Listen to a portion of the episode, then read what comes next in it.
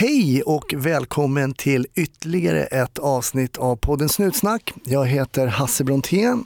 Idag heter min gäst Anna och hon har som tyvärr en del andra av mina gäster och som jag själv hoppat av polisyrket och gör någonting annat. Hon skriver deckare, så det kommer vi att prata om. Hur det är att skriva eh, deckare. Eh, vi kommer också in lite på metoo, eh, hur det kan vara och eh, få vissa bilder skickade till sig. Glöm inte att eh, gilla Snutsnack på Facebook. Följ oss gärna på Instagram där vi har ett ganska nytt eh, Instagram-konto. Sen blir jag ju såklart väldigt, väldigt glad om ni delar eller skriver Insta-stories eller något sånt där om var ni är någonstans när ni lyssnar på podden. Var ni än är, Malmö eller någon annanstans, var försiktiga där ute och ha en väldigt trevlig lyssning. 1310 1070 kom. 1310 Odengatan kom. Ja, det är uppfattat. Vi tar det. Slut. Bra. Klart slut. Kära lyssnare, dagens gäst är deckarförfattarinna. Ja, det stämmer. Det stämmer, eller hur? Numera, Ja, ja. numera. Men ex-polis. Ja. Ja. Tänk vad man kan eh, hoppa från polis till någon annanstans. Hur länge sen var det du slutade som polis? Jag eh, tog tjänstledigt eh, 2015 Mm. och sen eh, kom jag aldrig tillbaka. Så att det slutade då. Och jag ska också säga då välkommen till Anna. Tack. Så ska jag säga. Ja, eh, var det liksom så här tjänstledigt för att känna om det skulle bära hela vägen eller för att ha tid att skriva typ din första bok eller hur, hur resonerade du där? Ja, Jag hade skrivit eh, två kriminalromaner då och eh, skulle börja på min tredje och jag kände att eh, jag var tvungen att välja lite grann. Det var dubbelt, eh, eller det var mycket att ha två jobb eh, samtidigt. Mm. Så att då tänkte jag jag tar tjänstledigt och eh, sen åkte jag till Thailand, satt där och skrev min tredje kriminalroman. Sen var det ganska svårt att komma tillbaka. Var kommer den här um, känslan ifrån då? Att, viljan att skriva? Vad, har du alltid gillat att skriva? Jag har faktiskt inte det, utan det var något jag kom på eh, som det mesta i mitt liv faktiskt. Att det blir lite mer någonting jag hoppar på och sen märker jag att det är roligt och så här. Eh, nej, men det var ganska mycket som hade hänt inom polisen eh, som man idag skulle kunna säga går under hashtag metoo. Mm. Men det här var ju eh, några år innan eh, det kom. Eh, som fick mig inspirerad att börja skriva på min första kriminalroman som heter Stölda babian. Just det. Nu handlar den ju inte just om, om sådana saker men jag skapade en karaktär, en poliskommissarie som har de här egenskaperna av metoo kan man säga. Mm. Stöld av babian Mm. heter den första. Ja. Som finns både på, um, ja, som eh, bok och som ljudbok också. Mm. ja, den har ju några år på nacken nu Mm. så, men på, på ljudbok finns det alltid en backlist på Storytel och sådär. Mm. Men innan du började knacka ner de här då så Mm. jobbade du som polis. Mm. Och tanken kring att eh, bli polis, att du blev polis först och författare sen och inte tvärtom. hur, Mm. hur, var kom den tanken ifrån då? Jag tror faktiskt aldrig jag hade börjat skriva kriminalromaner om jag inte hade jobbat som polis. Mm. Jag känner att man behöver den erfarenheten. Jag kan, Eh, oh, förlåt nu avbröt jag dig. Men vissa eh, svenska deckare man läser så märker jag att den här polisen saknar viss polisiär kunskap. Både Mm. vad gäller kanske jargong och också ibland gällande eh, processer, liksom, hur en brottsutredning går till och sådär. Mm. Så jag antar att det måste varit en väldig fördel för dig då att Ja men det är det ju absolut och mina böcker har ju blivit uppskattade just för att den är, det är autentiskt och polisiärt trovärdigt. Sen är det klart att man skapar karaktärer som kanske inte är den normala polisen men då skulle det inte vara så spännande att läsa om det heller. Nej, precis. Eh, nej men det känner man ju när man eh, läser andras böcker att de, alltså de lyfter ju ett snäpp om man känner att det, det finns en tyngd i det, att Mm. man vet vad man skriver om. Mm. Sen kan man ju alltid göra research om allting. Mm. Men, och de flesta som skriver har ju kanske att de bollar texten med en polis och så, så att det ska bli rätt. Men man, man kommer ändå åt de här små detaljerna när man faktiskt har suttit i en radiobil själv Mm. och jobbat. Det kan jag tänka mig. Var satt du i radiobilen någonstans då? Västerort, Stockholm. Västerort i Stockholm. ja. Så där började jag eh, ja, skolan 01 till 03 och sen hamnade jag i Västerort. Var där i eh, tio år. Då var jag på rånkommissionen också, Mm. som sedan bytte namn till ungdomssektionen. Okej. Men ville du bli polis? Var det någonting du hade liksom tänkt länge som ung till exempel? Eller var det något Nej, det var det inte hoppade på? heller. Jag hade inte... mm, De många har ju någon släkting som är polis eller mamma och pappa och sådär, men jag hade inget så. Eh, Så det var inget jag hade tänkt på direkt, utan eh, det var egentligen en kompis till mig som pratade om att hon skulle söka. Och då tänkte jag, det kanske jag också ska göra. tänkte inte så mycket på det då, eh, sökte, men sen ju längre man kom i själva ansökningsförfarandet så kände jag bara att det här vill jag verkligen göra. Jag hade blivit jättebesviken om jag inte hade kommit in. Och hur var det sen då att komma ut och vara färdig polis då när man var klar? Hur, hur kändes det? Ja, då var det ju jättekul och eh, kan, när man ser tillbaks på det nu så var man ju, man, man växte ju in i rollen Mm. eh, med tiden. Man tänkte ju inte riktigt på det då kanske, men man, några år senare när man ser på sig själv då så var man ju ganska osäker och ny och sådär såklart. Men är man inte alltid lite osäker då? Jag tänker oavsett vilket jobb man ramlar in på. Nu är ju polisyrket lite utsatt. Man får ju blickarna på sig när man kommer ut på vissa jobb och sådär. Men Mm. det är klart att man, är inte det naturligt att man är osäker?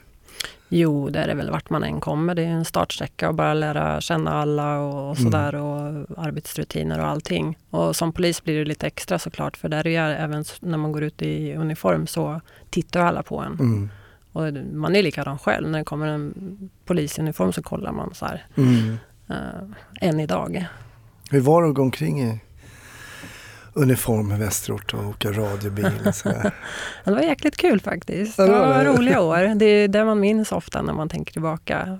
Tiden i radiobil och så. Sen finns det ju många trista stunder också när man står vid någon eh, avspärrning och ska vakta i några timmar i 20 minusgrader och sådär. Mm. Det är mindre Eh, roligt. Ja, Eh, mycket avrapportering. Mm, men det är så man har lärt sig att skriva. Mm. Mm. Förr så satt jag och skrev eh, förhör som jag höll med andra. Mm. Nu, då hittar de på. Nu Just hittar jag på. Mm, sitter och skriver. Då hittade de på, ja precis. Mm. Men jag, jag kommer ihåg när man skrev då de, eh, det som skulle skrivas som polis. Då. Dels så är det alltid en brottsanmälan ofta som har varit på mm, ett jobb och sådär. Så är väl mitt minne att man försökte såklart ha med det som, som skulle tas med. Men också minimera antalet tecken. Att man inte broderade ut eh, för mycket. Eh, Nu pratar jag i och för sig om mig själv då, Mm, men jag kanske mm. försökte hålla ner det. För att just skrivandet tog ganska mycket tid. Kände Men du det- inte den känslan också när du skrev en anmälan? Nej, inte direkt eh, minimera. Själva anmälan ska ju vara väldigt basic såklart. Men sen när man sitter och skriver förhör, då var det ju snarare att man måste i princip skriva med varenda ord. Mm. Det beror ju lite på Mm. om man spelar in och ska skriva exakt som de pratar eller om man skriver att det är ett sammandrag eller så. Just det. Nej, förhören, det är klart, då kan man inte bara skära bort saker som man vill utan då får man ju ta med det mesta. Men jag tänkte kanske mer på, på anmälningarna då. Mm. Men okej, radiobil och började du skriva liksom tidigt i den polisiära karriären? Jag tänker på det här deckargrejen. Hur dyk, dyker den, du sa att nej det har jag aldrig gjort. Hur dyker den tanken ens upp? Att så bara, men jag ska skriva en deckare. Ja, nej men jag läste en del andra eh, kriminalromaner och kände att eh, alltså det här har ju jag bättre koll på, hur det går till på riktigt. Okej. Eh, och om den personen kan skriva så kan väl jag. Jag är lite naiv sådär, men det ska man väl vara för att våga sig på saker. Mm. Eh, så att jag eh, tog en kurs först eh, här i Stockholm, bara på en vecka. Eh, där man fick basic verktygen kan man väl säga. För Mm. många tror ju så här, det är väl inte så svårt att skriva en bok, men det är väldigt mycket man ska tänka på. Just det. Som man märker när man sätter sig väl och ska börja. Vad, vad tror du är det man har missat, de flesta missar när man säger men nu ska jag skriva en bok, det kan väl alla göra. Vad är det man missar som amatör liksom? Nej men man öser på tror jag i 20-30, kanske max 50 sidor. Sen upptäcker man att oj, det var inte så lätt. Liksom. Man har kanske skrivit ner hela storyn på de sidorna fast det skulle spinna över 400 sidor Mm. istället. Eh, det är väl ganska vanligt att man, eh, man vill få ner allting så fort som möjligt istället för att lära sig att pytsa ut det eftersom. Mm. Eh, Men alltså det, det är jättemycket saker. eh, Så. Men eh, de flesta som börjar att skriva, som har den drömmen, de brukar stanna där runt 50 sidor. För 50. att ja. eh, det där ofta tar stopp. Så kommer man inte längre. Man upptäcker hur jobbigt det var, hur mycket tid det tar. Och, så här, man får försöka ganska mycket annat. Just det. Eh, speciellt om man har ett, eh, annat jobb vid sidan om. Och så måste man sitta och skriva på boken på Mm. fritiden. Och det hade du när du skrev din första? Då Eh, jobbade du som jag- polis? Ja, det gjorde jag. Och sen eh, skrev jag början. Jag gjorde precis så. Jag skrev 50 sidor. Mm. Och sen la jag den i byrålådan typ. Eh, för då träffade jag min eh, sambo också och eh, fick tvillingar mitt i allt. Mhm. Så Oj, det tar sin tid. Ja. precis. Eh, jag flyttade till Malmö och så det där manuset låg ungefär i ett och ett halvt år innan jag tänkte att nej, nu måste jag, jag det var ändå, jag kände att jag hade bra stoff där i. Jag måste sätta igång och, och skriva på det här igen. Så att jag skrev egentligen när jag jobbade heltid och nyfödda tvillingar i princip. Och så började jag skriva på den där. Okay. Men det gick, bara man liksom har målet. eh, När ska den vara färdig? Det är ganska viktigt tror jag för att eh, få en bok klar. Att man sätter det här målet att Mm. ja, vid jul eh, ska den vara färdig. Då måste jag skriva en sida varje dag. Eller så Mm. många ord eller tecken varje dag. Sen måste man göra det bara.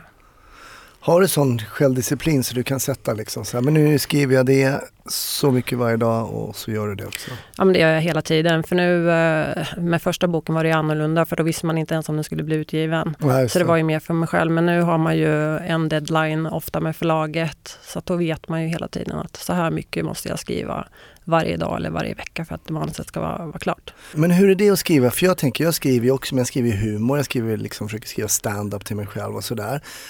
Så tänker jag, äh, nu ska jag skriva och sen är det bara helt blankt. Alltså, jag kommer inte på någonting som är varken kul eller, jag kan inte skriva något som är tråkigt liksom. Det är Nej. bara, bara sitter och stirrar typ på tangenterna. Hur, hur kan man driva det liksom framåt i skrivandet? För det, det är ju svårt. Men det är klart att det blir så ibland. Eh, eh, man kan ju inte bara skriva när man är inspirerad som många tror. Utan det är det här, man ska skriva varje dag. Även om det är trögt någon gång så måste man ju sitta vid datorn och ändå bara ösa på. Till Mm. slut lossnar det. Ibland tar, man en, tar jag en promenad kanske. Om jag känner att det är någon knut jag måste lösa Mm. I intrigen. Eh, Ta en kort promenad, fundera lite på det istället för att bara sitta där och stirra på skärmen. Liksom. Nej precis, för då kommer man ingen Nej, vart. Alltså. Ibland kan det vara bra att bara sticka iväg och träna eller någonting annat. Just det. Ja, de gamla grekerna, då är så här, man tänker ju, alltså man går så ska man kunna luckra upp knutar och sånt där. Mm. Att det är mycket man kan lösa på en promenad och sådär. Och Ja, mina, det, mina grannar undrar nog vad jag, vad jag gör för något. Jag är alltid ute och går så här. Jobbar hon aldrig? det är då du jobbar som ja, mest det gör man ju faktiskt. Ja. I det kreativa uppe i huvudet. Men du berättade den här Stöld av Babian då som är din första, som Mm. nu, eh, som du säger har några år på nacken. Men du berättade att det här metoo-anknytningen, det var inte metoo på den tiden. Men, Nej. men eh, hur kommer det sig då att det blev den, har du känt av någonting sånt inom polisen? Ja, men det var ju väldigt mycket ett tag som man funderar på vad är det som händer egentligen. Var det så? ja, Mm. eh, både jag själv som var drabbad men andra kvinnliga kollegor som jag kände. Eh, och eh, som sagt, boken handlar ju inte just om metoo. Det handlar Nej. egentligen om en kvinnlig po- polis som, som har en relation med en värdetransportrånare. Men jag vill ju få in de här bitarna så att jag skapar den här karaktären Magnus då som eh, får stå för alla de här sakerna ungefär. Så allting i boken i princip som han gör har ju hänt i verkligheten. Men det är inte en och samma person som gör det. Nej precis. Och det är fiktion ska man komma ihåg. Så det är ju, Men hur kände du av det i, alltså jag tänkte in real life liksom, så kommer du ut som, ja, som relativt ung kvinna och jobbar som polis. Hur kände du av de här uh, bitarna? För du sa att du också blivit utsatt. Så Mm, mm. Hur, hur, eh, Eh, nej, lite olika grejer. Det har varit eh, till exempel eh, dickpics som jag fick. Eh, så även poliser kan skicka sådana alltså? Ja, det var, det var en manlig kollega som gjorde det. Jag hade ingen aning om vem det var först. Ah. Eh, men det var en verklig en så märklig händelse. Eh, jag fick dels dickpics och långa sms som var så pornografiskt skrivna. Mm. Och eh, sen gick det en tid och sen åkte jag radiobil med en tjej, en kvinnokollega. Eh, och av någon anledning kom vi in på det här. Och så hade hon fått precis likadana eh, texter så att vi förstod att det var samma person. Och då var det lite så läskigt för är det, då är det någon som vi känner eller någon vi har jobbat mot, tänkte vi alltså någon kriminell. Mm. Eh, så då började vi forska lite mer i vem det var som skickade det här. Mm. Eh, och eh, vi pratade med en chef som bara ringde upp det här numret Mm. och kommer då till en kollega då. Eh, Det är makalöst. ja, som ringde från Sten. Det var här, jag tror jag har för mig att det var, det var är några år sedan, men jag har för mig att det var från tjänsteluren han hade skickat till och med. Mm, ännu bättre. Ja, så att, eh, ja, jag vet inte hur, hur detaljerad jag ska vara här men, eh, Nej, men man vill ju veta vad som händer med ett sånt ärende för det här Ja. är ju liksom, är inte tillåtet att hålla på på det här sättet. nej, men det är det som är så märkligt för att det, det sköttes ju inte riktigt jättebra tycker jag då. Nej. För att eh, den här chefen då som ringer upp och får reda på eh, vem den här kollegan är som har skickat, då känner de här cheferna varandra, Mm. hans kollega och så. Så att eh, han Sluta ringer... skicka bilder på din penis. Ja, ringer upp den här chefen då och liksom som kallar in den här killen och lite så här ajabaja, så här ska man ju inte göra vet du. Och då tänker man så här, ja men om det hade varit jag som hade skickat bilder Mm. till manliga kollegor. Alltså det hade varit en helt annan grej. Då hade man ju Mm. hade blivit värsta utredningen på det här, LPT och allt möjligt förmodligen. Nu är det bara så här, du, du kan inte hålla på så där vet du. Jag vet att det är många fina tjejer här men, ja, men lite så, det blir en, en helt annan nivå på det då. Eh, Så det blev egentligen inget mer än så, då? Jag gjorde en, en polisanmälan sen. Ja, du gjorde det. Mm. Ja. Men det slutar ju med att jag blir uppringd då av en annan kvinnlig kollega som skäller ut mig för att jag har gjort den här anmälan. Okej. Därför att den andra tjejen vill ju inte vara med. Nej, Eh, så, nej. för hon kände den här killen. Mm. Så hon tyckte det var lite jobbigt då, för då var det hon inblandad fast hon inte ville bli det och så vidare. Mm. Eh, och sen tror jag att hon som ringde upp och skällde ut mig även eh, för det var hon som hade dragit in den här första chefen i, i det här från början. Och han har egentligen begått tjänstefel som inte har gjort en anmälan själv. Jag tror det var där det liksom skavde lite också. Vilken soppa. Ja, det vart verkligen så. av, av de här bilderna då. Vad var det för ålder på den här personen som skickade dickpics? Cirka, du behöver inte Ja. mejla men då. 30-35 Ja. kanske. Jag vet inte, jag tror jag är för gammal för dickpics alltså. Jag har aldrig fattat, jag tror aldrig jag har fattat eh, vad tror man när man skickar iväg sådana bild att det man skickar till ska verkligen bara, men gud vilken fin Ja, penis. jag vet inte heller. Det måste vara Måste något att de, går igång, att de går igång på det när de vet att man har öppnat och reagerar på det på något ja, vis. just det, just det. Ja, kanske. Så det, tror du att det är ett sätt att ragga eller är det ett sätt att liksom bara, som, man, som du säger, att man går igång på själva grejen mer eller är det? Jag tror man går igång på själva grejen. Jag visste ju inte ens vem det här var. Ja just det. Det är som en, någon form av digital blottning. Alltså mm, man har flashat sig för någon. Ja, ja jag vet inte sätt. vad det är. Eh, För mig är det helt oförståeligt. Ja. ja men vi ska väl inte forska i det psykologiska där kring dickpics för mycket men eh, en klassisk sån grej som metoo handlade om Mm. faktiskt. Mycket dickpics eh, som skickas Mm. eh, kors och tvärs till folk som Mm. man...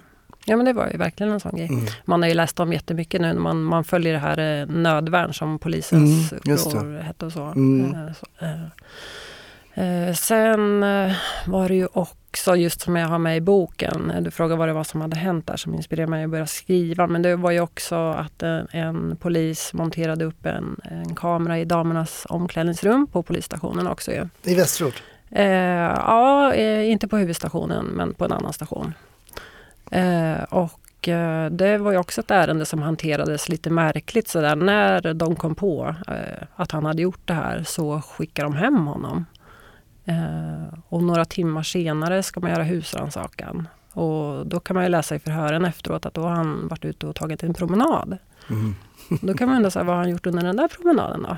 Mm. Eh, för Förutom att radera hela ja, sin dator. exakt. För att, och där, jag vet inte varför det blir så där. Om man, som chef kanske själv blir chockad för att det är någon man har jobbat med länge. Mm. Man vet inte riktigt hur man ska hantera det och sådär. Men det, de här ärendena har ju ändå inte blivit hanterade på så sätt som vi jobbar annars.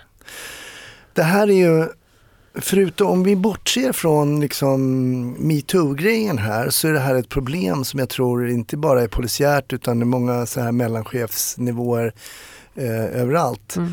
Men jag vet att jag klagade på en eh, kollega en gång som hängde tvätt på tjänstetid eh, och gjorde väldigt mycket på tjänstetid som sålde bingolotter och, och sådana saker. Totalt olämpligt. Och det blev också sådär, gå in och prata med sin polare som man har jobbat med i 20 år men som Mm. nu har en chefsposition. Och sen så här, men du det här är inte bra att du åker runt och säljer, säljer bingolotter. Mm. Det skulle sluta med, eller hur? Ja, vad bra. Vi hörs. Och förresten, jag är med på systemet, eh, det här tipssystemet på lördag. Mm. Alltså det, Det blir lite fel. det blir lite fel. Ja. Det blir ganska mycket fel Ja. faktiskt. Eh, ja, jag vet inte som sagt vad det beror på. Eh, man hamnar väl i någon slags eh, konstig ställning själv då när man känner den här personen. Mm. Och man kan inte riktigt tro att det är sant kanske. Men i det här fallet med videokameran till exempel så tänker man ju att eh, om man går så långt att man, man riskerar så mycket att man gör det mot sina egna kollegor på Mm. stationen där man Mm. jobbar. Då har man gjort ganska mycket innan, Mm. tänker jag. Just det, kanske. Dåliga vibrationer är att skära av sig tummen i köket. Ja! Bra vibrationer är att du har en tumme till och kan scrolla vidare. Alla abonnemang för 20 kronor i månaden i fyra månader. Vimla! Mobiloperatören med bra vibrationer. Intressant. En inblick i liksom um, metoo-världen innan det var den hashtaggen dök Mm. upp då. Mm. Eh, och man blir ju smått förvånad när man hör eh, poliser som monterar upp eh, videokameror. Och man, i, sin, eller i min fantasi så tänker jag då, vad är det man vill uppnå? Men man vill väl se sina kollegor nakna helt enkelt. Då. Ja, det måste ju vara det något måste sånt. vara det då. Ja. Mm. Och skicka dickpics och grejer. När du var ute och jobbade då, ehm, alltså som polis och Mm. sådär, hur, hur var det då? Och, och hur blev man bemött som då ung tjej och sådär, om man kommer ut i Stockholmsnatten? Hur funkade det? Eh, Jag har väl ändå ganska bra erfarenheter överlag från kollegor just när det gäller jobbet. Så, ehm, man- har väl märkt i stora drag att om det är någon insats till exempel och det är en kvinnlig insatsledare då, då blir det mer man eh, ja, pratar lite mer skit om den i bakom ryggen alltså. Okej. Åker Mm. man buss eller något så är det mycket så här man eh, ifrågasätter den här, eh, alla beslut som tas och lite så hårdare än vad man gör om Mm. det är en manlig insatsledare. Eh, det är väl min uppfattning under de åren jag har jobbat. Mm. De kvinnor måste liksom ligga ett snäpp högre upp hela tiden för att bli, eh, eh, vad heter det? Accepterar Eh, ja, det? acceptera det. Mm. Sådär, inte alltid såklart. Men, ja, eh, Jag kan känna igen det och jag tror att det kan ligga en, ehm, en grej som jag hoppas försvinner lite grann. Men det var ju förr, du vet, alla killar hade gjort lumpen. Följande gäller, eh, hela handen pekar man med och man hade de här ordergivningarna och tänkte så här, nu de här tjejerna har inte ens gjort lumpen. Jag tror att det fanns en sån tradition också lite grann. Jag hoppas att den att den försvinner. Jag kommer när vi övade inför EM, hur ska det gå? EM 92 var det EM i Sverige. Då, hade vi, då var jag på piketen som någon typ av förstärkningspiket och våran gruppchef då var tjej. Och henne fick vi utbytt, eller fick vi utbytt, men, men det var ett problem faktiskt, bland annat med när hon skulle orderge med gasmask. Vi hörde inte hennes röst. Okej. Den bar inte så starkt liksom. Och det var en av, men nu när jag tänker på, var vi för hårda kanske för att hon var tjej? Jag kommer inte ihåg, det är så länge sedan nu, Mm. men sen blev det en kille som blev våran, det var några som var väldigt kritiska, vi var väl eh, i olika delar där, men det blev en kille sen som blev, som blev gruppchef där i alla fall. Ja, nej men det är väl att man är van att ha män och de kanske eh, är på ett visst sätt, just det här med ordergivning och lite så. Så kommer Mm. någon kanske som är lite mjukare, det behöver inte vara så men Nej. eh, ja, vad man är van vid helt enkelt. Mm. Men allting håller väl på att förändra sig. hela Mm, tiden. Jag tror det, jag tror det. Och jag tror att idag om det här skulle hända, jag hoppas att det är så. Om det är någon som lyssnar nu som har exempel från dagens polis eh, liksom, arbete som, som får dickpics och sånt. Om det, nej men, om det finns någon som har ett exempel från nutid. Mm. För jag hoppas att man inte hanterar det på det sättet som hände på din tid. Att man bara säger ajabaja, sluta skicka Mm. sådana här bilder. Mm. Och att det, men hur kommer det sig att den här, jag förstår att utredaren där inte var helt glad i den här utredningen men man la ingen kraft på den helt enkelt och, och la ner den då. Jag vet att han var kallad på intervju. Eh, på förhör Ja, förhör menar jag. Mm. Eh, Men eh, sen vart det inget mer av det. De ko- kollade aldrig våra mobiler eller någonting så. Jag vet Märkligt. faktiskt inte varför. Mm. Verkligen. Så att han jobbar ju kvar som vanligt idag. Mm. Just det. Ja. Vad var det roligaste med polisyrket då tyckte du? Eller tycker du? Eh, ja, både åka radiobil såklart. Det var ju det man gjorde i början. Det är ju en viss känsla sen när man är ny. Och, ja. eh, men sen var det ju även roligt på rånkommissionen för där var det ju grova brott vi jobbar med. Det är intressant på ett annat sätt. Man är ute och spanar lite, jobbar med sina egna ärenden. Mm. Så det var ju mest rån och våldtäkter vi hade där. Så det Just var ju också en rolig tid. Mm. Vad har du för ärende som ligger kvar i din minnesbank högst upp när, eh, när någon frågar? Har du något sånt? Alltså det är så mycket man har varit med om. Eh, Men det som eh, jag har tänkt på senaste tiden det är bara för att det här hände nu i Stockholm med Erik Torell som sköts ihjäl. Just det. Det har påmint mig ganska mycket om ett ärende jag själv var på. Mm. Där vi var nära på att skjuta en person som drog upp ett ge- gevär mot oss. Mm. Eh, så det var, jag åkte, eh, jag hade två aspiranter med mig och sen en kollega till. Så ni var fyra? Ja, vi var fyra. Så att vi åkte ut till Ekerö var det. En adress, det var egentligen att han, eh, han, han hade sagt att han ville ta livet av sig, så det var därför vi åkte dit. Mm. Eh, Jättesvårt att hitta var det. Det var någon så här sommarstugeadress, typ inga skyltar eller någonting. Vi höll på jättelänge och letade efter den här lilla stugan. Jag kommer in och du vet en sån här liten sommarstuga, typ alla ska trängas i Mm. ja, hallen. Man kommer typ in i rummet på en gång. Just. Eh, och där var han med sin sambo. Eh, det var hon som hade ringt eftersom han hade uttalat då att han ville ta livet av sig. Eh, och jag står längst fram, kommer jag ihåg. Och sen bara vänder han sig om, går bort i ett hörn och tar upp ett gevär. Och där så drar jag vapen direkt Mm. och hör hur det rasslar bakom mig när aspiranterna också drar vapen. Så jag bara känner så här, shit nu blir jag skjuten i ryggen här. så här. Ah, och det var ju bara någon meters avstånd också. Eh. Men det som räddade hans liv just då, det var ju att han, han lyfte aldrig upp vapnet. Det pipan ner i golvet hela tiden. Men det var ju jättenära att vi hann skjuta. Eh, och sen vrålade väl jag något så här, släpp vapnet eller någonting. Och Mm. eh, helt plötsligt så var de andra kollegorna eh, över honom och han, liksom, han lyfte det aldrig. Det var ju det som räddade livet på honom. Mm. Eh, Men hur, när du drar, du, du ser att han har det här, den här, det här geväret då mm. och du drar ditt vapen då och då mantlar du det så då är du helt liksom redo att Ja, skjuta. det, det är man ju. Och fingret på avtryckaren och allting såklart. Mm. Vad, vad hände med puls och med, med adrenalin och sånt där? Kände du av det någonting? Alltså det här var ju över på några sekunder. Mm. Så just då tänker man ju inte på det. Eh, utan då är det ju bara så fokus på det som händer. Eh, allt gick jättefort som sagt och sen var någon kollega över honom. Så det visade sig sen att det här geväret var pluggat. Mm. Men det ser man ju inte. Nej, Han skulle bara visa någon dans han gjorde med det här geväret. oj då. Eh, sådär. Eh, Kunde ha blivit en dödsdans där. Ja, nästan. det hade det verkligen kunnat blivit. Men sen efteråt är det klart att man funderar lite på vad hade hänt om vi verkligen hade skjutit honom. Just det. Du, säger, du säger att du kommer att tänka på det här um, ärendet i sommarstugan då eftersom du läste om det här med Erik Torell då. Och Mm. För, er som, för er som har lyckats missa det så var det ju då en, en ung kille, 20-21 någonting, med down syndrom som var mitt i natten i Stockholm med något leksaksvapen och Mm. möter då tre poliser som, det slutar i alla fall oerhört tragiskt. De tre poliserna skjuter honom Mm. och han avlider sen. Och det fick dig att tänka på det här. Eh, hur kommer det sig att du drog paralleller då där då mellan?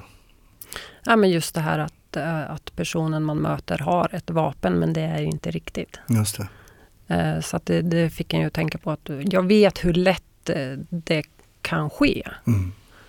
Eh, Sen, eh, jag är inte helt insatt i det som hände här i Stockholm nu men jag, som jag förstod det så hade ju de helt andra ingångsvärden när de åkte dit. De hade ju fått larm om någon farlig person och så men det vart en förväxling där. Mm. Eh, Vi hade ju mer ett, en, en person som ville ta livet av sig när Mm. vi kom dit.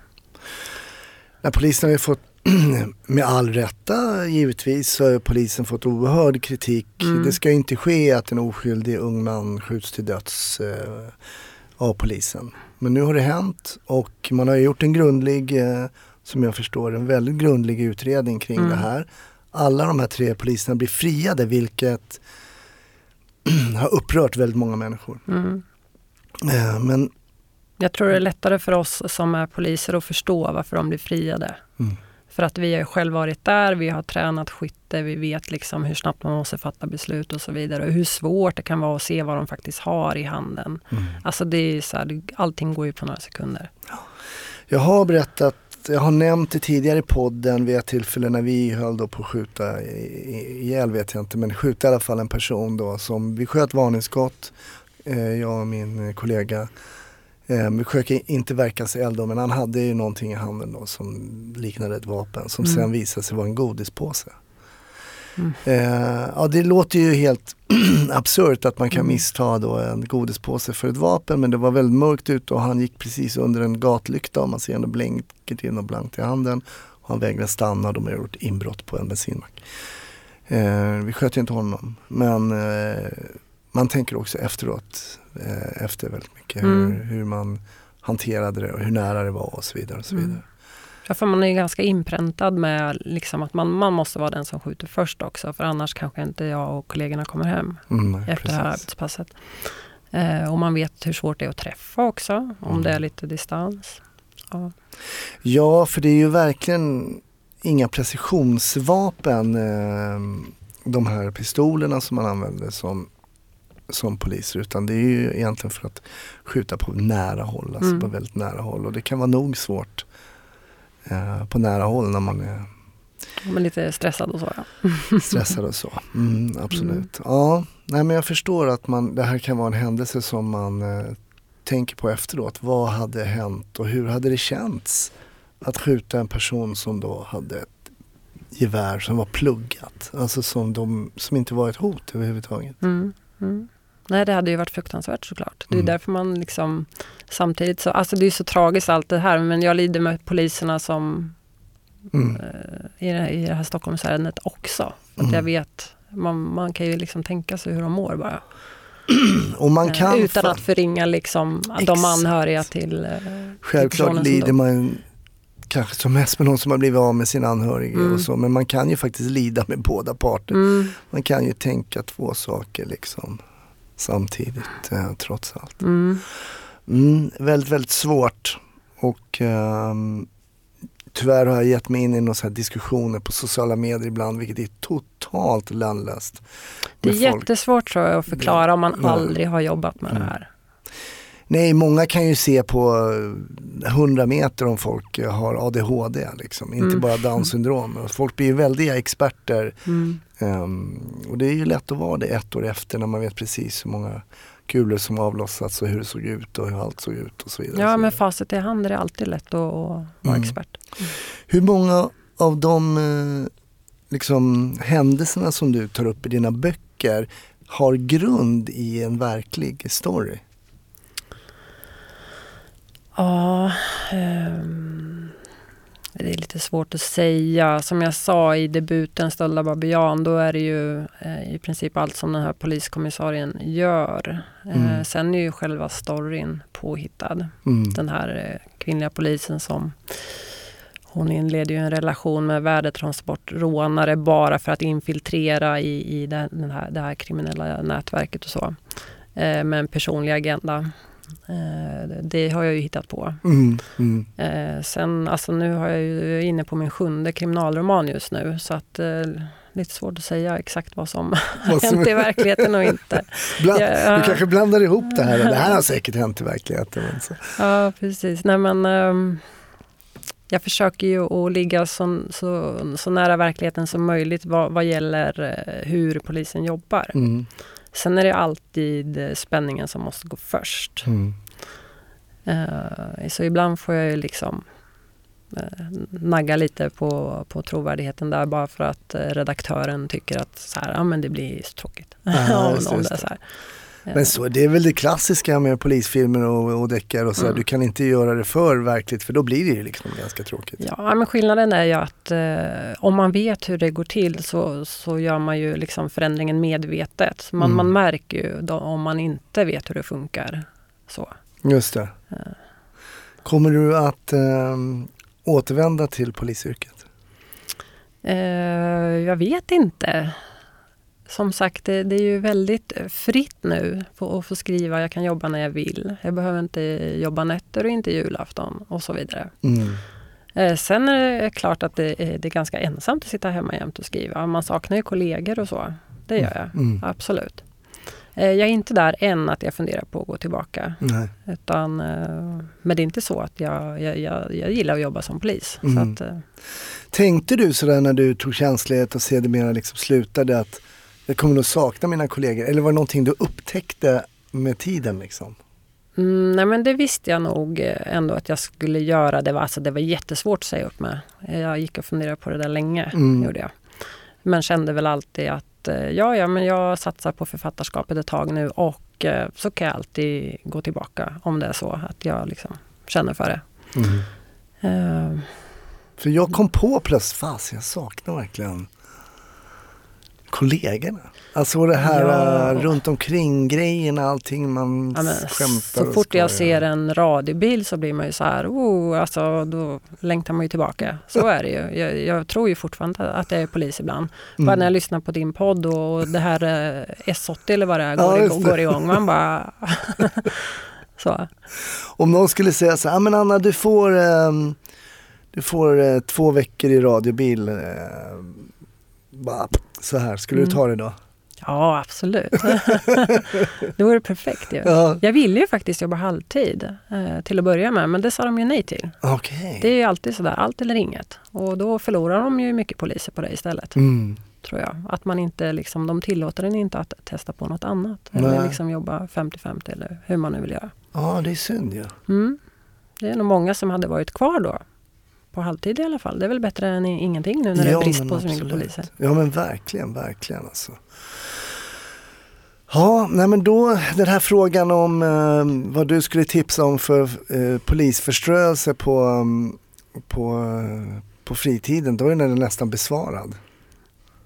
Vilken då? Nej, men liksom eh, vad du gör, om vad du skulle tipsa om för typ någonting. Vi brukar fråga om en Mm. film eller en Mm, serie ja. eller en bok eller någonting sånt där. Och då känns det som att kanske svaret är givet. Ja, nej, men jag- ska inte tipsa om mina egna saker såklart. Eh, det är på gång faktiskt att det ska bli film av mina tre första böcker. Ej, vad spännande. Mm. Ja, Jag har sålt filmrättigheterna, sen, sen får vi se. kul. Så att vi håller på med, med manus och så till, eh, till filmen nu då. Spännande. Ja, men eh, om jag ska tipsa om någonting som är bra så såg jag ganska nyligen, eh, den är ny på Netflix, Unbelievable. Mhm. Är det någon som har tagit upp den här? Nej, det, alltså, jag får kritik av lyssnarna säger "Ja, men det var första gången någon tipsade så kommer de säga nej det var inte det var fjärde gången. Mm. Men, Nej, men eh, det, det handlar om eh, i USA då en serievåldtäktsman och eh, hur viktigt det är vem man får som utredare. Mhm. Om man blir trodd på eller inte. Just det. En ganska långsam serie men som polis känner jag igen mig jättemycket. Okej. Och, och alla förhör man ska hålla med, med, med den våldtagna kvinnan som måste berätta samma story om och om och om igen.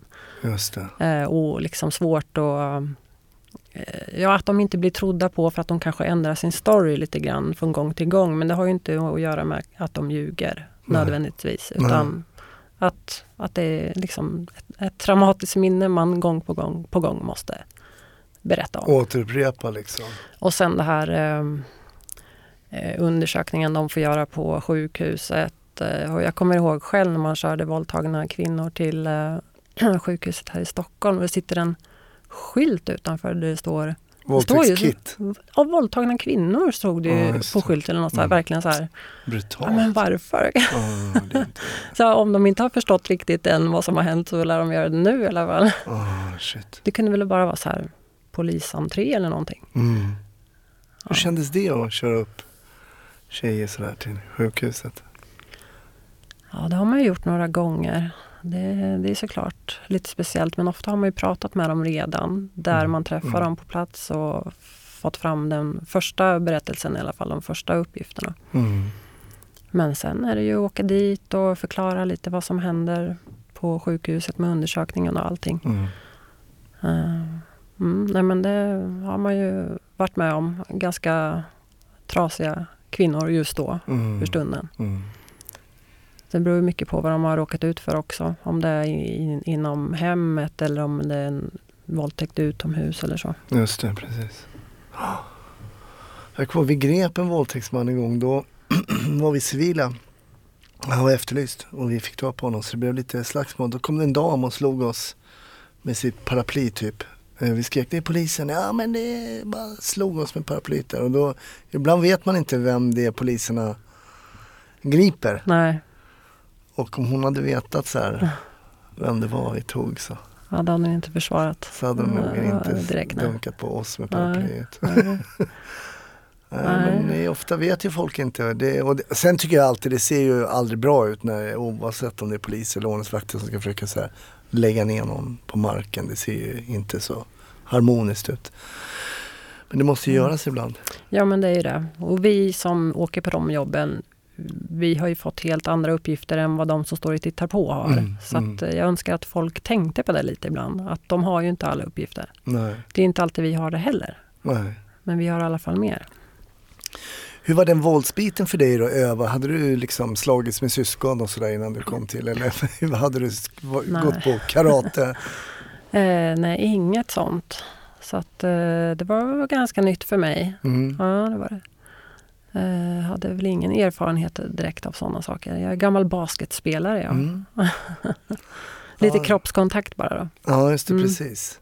Men det är den där när bollen hamnar på marken och man ska kasta sig ner och slita åt sig den. Mm. Det, är, det är basketens värsta slagsmålsscenario. Ja, det kanske är det. ja. Sen ska jag runda av med att fråga, med, fråga dig också vad du har i fickan, Anna. Mhm. Vad har du Jag har ingenting i de här Ingenting? fickorna. Något i jackan kanske. Vad Ja. har jag i jackan? Jag har... Eh, jag är ute hela dagen idag på stan och det ösregnar så jag drog ner en mascara i fickan. Tänkte få piffa till lite. här. Vi har ju release, vi släpper en, en bok idag. Jag och Måns Kallentoft. Okej, Eh, också en deckare då? Ja, Ja. Så då skriver du tillsammans med någon också? ja, nu gör jag det. Eh, I en serie som heter Hercules-serien. Så Okej. det är andra boken vi skriver ihop. Mm. Eh, så den ska vi släppa i, ikväll, så det är lite middag och så. Mm. Och sen eftersom jag inte bor här längre så blir det ju att man liksom konkar runt på stan hela dagen. Just det. ja, men vad spännande då. Men då blir alltså rekommendationen, i, vi ska berätta också att din, eh, ditt författarnamn är ju Anna Carolina. Mm. Där om man vill hitta och kanske testa lite av det du har skrivit. Mm, det får man göra tycker jag. Ja, Om man vill... Eh, om det, jag vet, jag har förstått att det är många som lyssnar på podden som vill bli poliser eller Ja. kanske gå polishögskolan. Och så. Då kan Stöld av babian vara något att lyssna på verkligen. ja, och om jag kommer ihåg rätt, Unbelievable Mm, eh, serien där är på Netflix. på Netflix. Mm. Stort tack Anna att du kom och gästade Snutsnack. Tack för att jag fick vara med. Tack.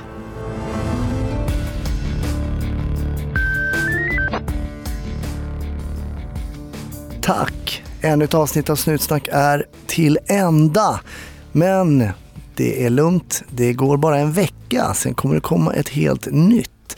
Så eh, hang in there. Vi ses om en vecka och ha det fantastiskt till dess. Hej då!